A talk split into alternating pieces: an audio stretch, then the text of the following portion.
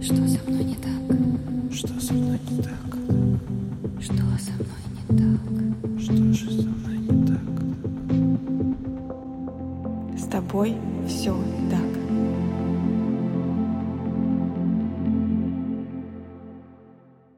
Все нормально. Все хорошо. Я вообще не понимаю вопроса о чувствах. Часто за подобными словами скрывается нечто большее, чем просто нормально или хорошо. Возможно, за этим стоит такое явление, как алекситимия или эмоциональный дальтонизм. Всем привет! Меня зовут Евгения Романова, я практикующий психолог и автор подкаста «С тобой все так», который посвящен психологическим травмам и их влиянию на жизнь человека. В этом выпуске я предлагаю поговорить о том, почему нам бывает тяжело понять, что мы чувствуем, чем это чревато и можно ли научиться осознавать и проживать свои эмоции. Так что если вопрос «что ты чувствуешь» ставит вас в тупик, возможно, этот выпуск поможет чуть глубже заглянуть в себя и свои механизмы реагирования. С тобой все так. Алекситимия — это психологическое состояние, когда личность не способна оценивать и описывать собственные эмоции. Проще говоря, это состояние, при котором человеку сложно переживать, распознавать, выражать и описывать свои чувства. Это не значит, что эмоций нет. Это не значит, что человек ничего не чувствует. Это означает, что то, что он чувствует, он не может распознать, и все чувства как будто бы похожи друг на друга. Это можно сравнить с последствиями коронавируса. Запахи и вкусы либо полностью пропадают, либо искажаются до неузнаваемости. Тем не менее, алекситимия алекситимии рознь. Кто-то может ощущать только сильно выраженные эмоции, такие как злость или страх. Другие понимают, что испытывают эмоцию, но не знают, какую именно. А третьи путают признаки эмоций с чем-то другим, в первую очередь с соматическими ощущениями. Например, тревогу могут путать с болью в животе или с начинающимся гастритом, например. И прежде чем перейти к сути, давайте посмотрим, как могут говорить люди с алекситимией. Например, таким образом. Я что-то чувствую. Мне из-за чего-то плохо или хорошо, но я не понимаю разницы. В итоге это просто либо что-то плохое, либо что-то хорошее. На вопрос, что ты чувствуешь, глядя на, например, закат, человек может ответить. Вроде красиво. Тебе нравится? Ну, небо вижу. Цвета там разные. То есть получается, что большинство эмоций становятся одинаковыми и плоскими. Человек, например, может плакать или кричать, но не осознавать, что он расстроен или зол. Будет ощущение, что просто текут слезы, из-за чего и что в этот момент я чувствую, непонятно. Есть просто ситуация и физическая реакция на нее, а моста в виде чувств между ними нет. Но обо всем по порядку. По средним оценкам, от 5 до 10% населения проявляют черты алекситимии. Но несмотря на все связанные с ней трудности, алекситимия не болезнь и не диагноз, а всего лишь характеристика личности. И поэтому алекситимии важно не путать с нехваткой эмоционального интеллекта, потому что он является гораздо более широким понятием и предполагает успешное распознавание чувств других людей, эмпатию, умение управлять своими эмоциями и поворачивать ситуацию в свою пользу, исходя из всех этих навыков. А алекситимия в традиционном толковании этого термина ставит акцент на способности человека осознавать и описывать собственные эмоции. Да, она часто идет в связке со слабой эмпатией, что влечет за собой сложности в построении отношений, но все же это разные вещи. Если с понятиями мы разобрались, то давайте с вами посмотрим, какие есть основные признаки алекситимии. Во-первых, это трудности в определении, описании и довольно-таки часто выражении собственных эмоций. В тяжелых случаях человек даже не может понять, радостно ему, грустно, зол он или, может быть, испытывать страх. Во-вторых, аналогичные трудности с описанием и определением собственных телесных ощущений. Из этого вытекает то, что эмоции и телесные ощущения не всегда различаются. К примеру, человек может испытывать психологический дискомфорт, но ощущать его как физический. В стрессовой ситуации у таких людей нередко начинает что-нибудь болеть, ныть или покалывать. Поскольку понимание других сильно зависит от умения понимать самого себя, то, как можно догадаться, с распознаванием и описанием эмоций других людей также большие сложности. А это, в свою очередь, влечет трудности во взаимодействии с окружающими. И к дополнительным признакам можно добавить такие, как сниженная способность к символизации, в частности, к фантазии. Некоторые исследователи также полагают, что люди с алекситимией редко видят яркие, красочные сны. Их сны либо полны событий из повседневной жизни и могут отличаться бедностью сюжета. Далее это стремление фокусироваться прежде всего на внешних событиях в ущерб внутренним переживаниям. То есть такой человек сконцентрирован на том, что происходит вовне, и из этого формирует то, что он может испытывать или как он может реагировать. И склонность к очень конкретному логическому мышлению и рационализации. Вообще, алекситимия может быть как врожденной, вызванной биологическими причинами, так и приобретенной, то есть появиться и проявиться в любом возрасте. На сегодняшний день причины алекситимии недостаточно изучены. Есть данные о том, что у алекситимиков меньше объемы левой островковой доли и левой миндалины, орбитофронтальной коры и полосатого тела. Эти области важны для восприятия эмоционального опыта, и снижение их объемов как раз может привести к сбою в определении и выражении эмоций. Часто алекситимия может сопровождать одно или нескольких ментальных расстройств от депрессивного, биполярного и пограничного до расстройства аутического спектра и шизофрении. Это если мы с вами говорим про врожденную алекситимию. Приобретенная же, как правило, развивается как вследствие каких-то серьезных психотравм, так и присутствует с детства и связана с особенностями воспитания, отношения к эмоциональной сфере ближайшего окружения ребенка. В основном это родителей или других значимых взрослых, которые участвовали в воспитании. С тобой все так. Я уже упоминала, что у алекситимиков нарушена либо частично, либо полностью связь со своим телом но эмоции при этом сами никуда не деваются.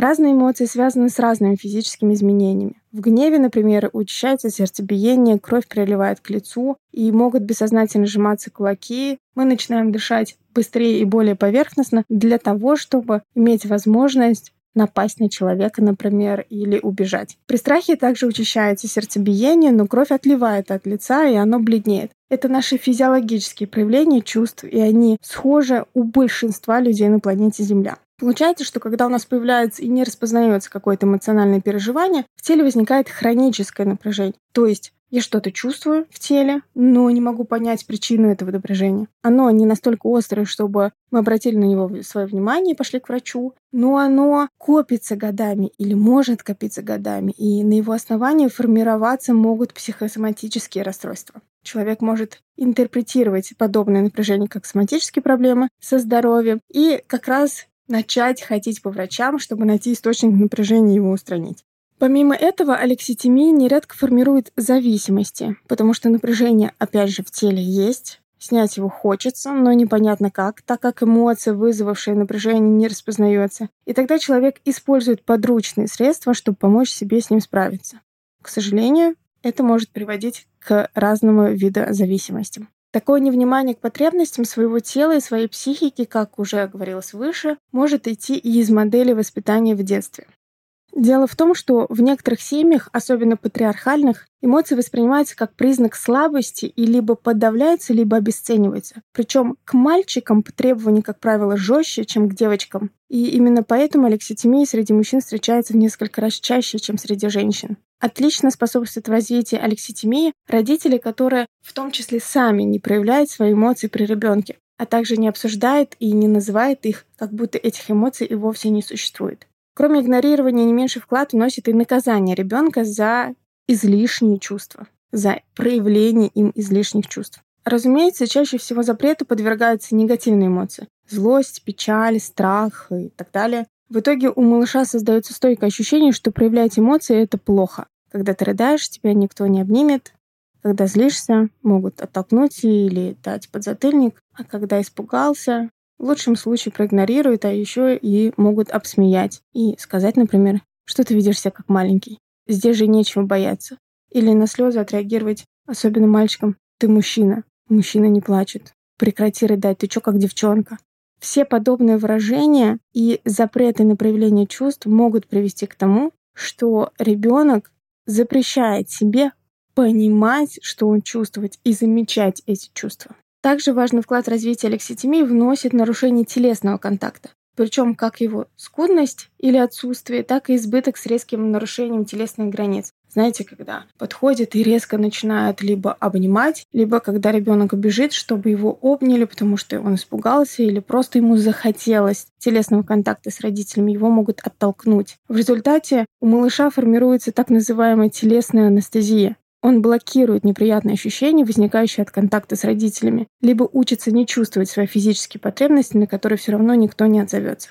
Алекситимия при психотравме имеет схожие черты с приспособлением ребенка для выживания в родительской семье, но все же более сильные и тяжелые последствия. Непроработанная и не нашедшая эмоционального выхода психотравма накладывает отпечаток на поведение, влечет за собой внутреннее напряжение и невозможность организма полноценно отдыхать. При этом как раз и развивается эмоциональная и тактильная ригидность, то есть неспособность и заторможенность понимания своих эмоциональных реакций.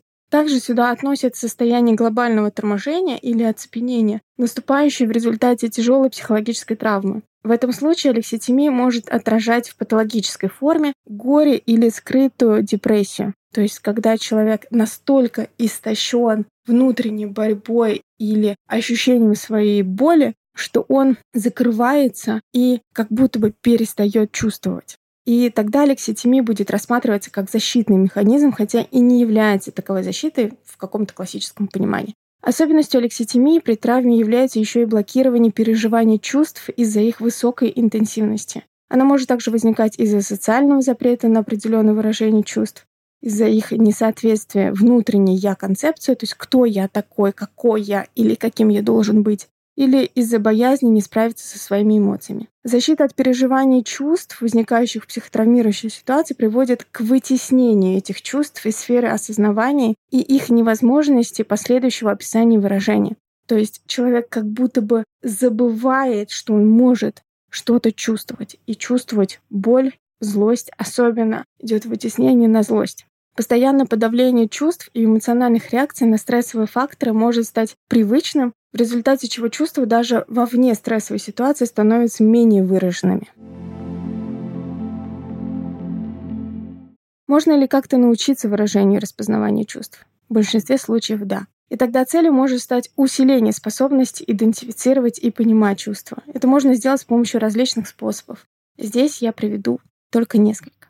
Первое. Это ведение дневника. Исследования показывают, что экспрессивное письмо может помочь развить способность человека распознавать эмоции. Рекомендуется вести дневник каждый день, описывая более-менее значимые события. То есть вы берете обычный блокнот и пишете что-то, что вас как-то тронуло, зацепило, что-то запомнилось, для того, чтобы можно было это описать и через это описание замечать, что на самом деле вы испытываете эмоции.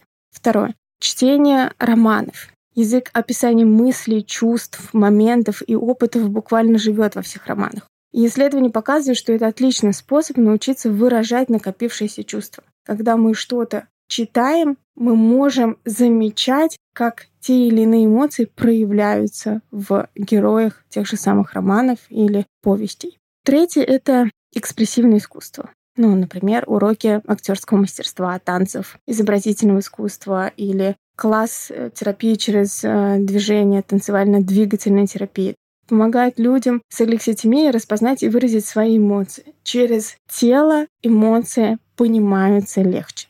И четвертое, было бы странно, если бы я об этом не сказала, это индивидуальная и или групповая психотерапия. На индивидуальной терапии у человека есть возможность заглянуть внутрь себя, вглубь, и начать более внимательно замечать все свои проявления с помощью психотерапевта и его обратной связи, а также проработать психотравмирующий опыт. На групповой психотерапии, кроме психотерапевта, добавляется еще и опыт других участников выражения и проявления эмоций, а также возвращение человеку способов его коммуникации и проявления. Но самое главное помните, если вы или ваш близкий человек испытываете сложности в распознавании своих эмоций и телесных ощущений, то это не ваш каприз, и не ваш сознательный выбор, а результат психологических и нейробиологических особенностей личности. Не наказывайте, не стыдите и не высмеивайте эти особенности, и тем более себя. Вы можете быть хорошими партнерами. С вами можно построить прекрасные и крепкие отношения. Только нужно набраться терпения.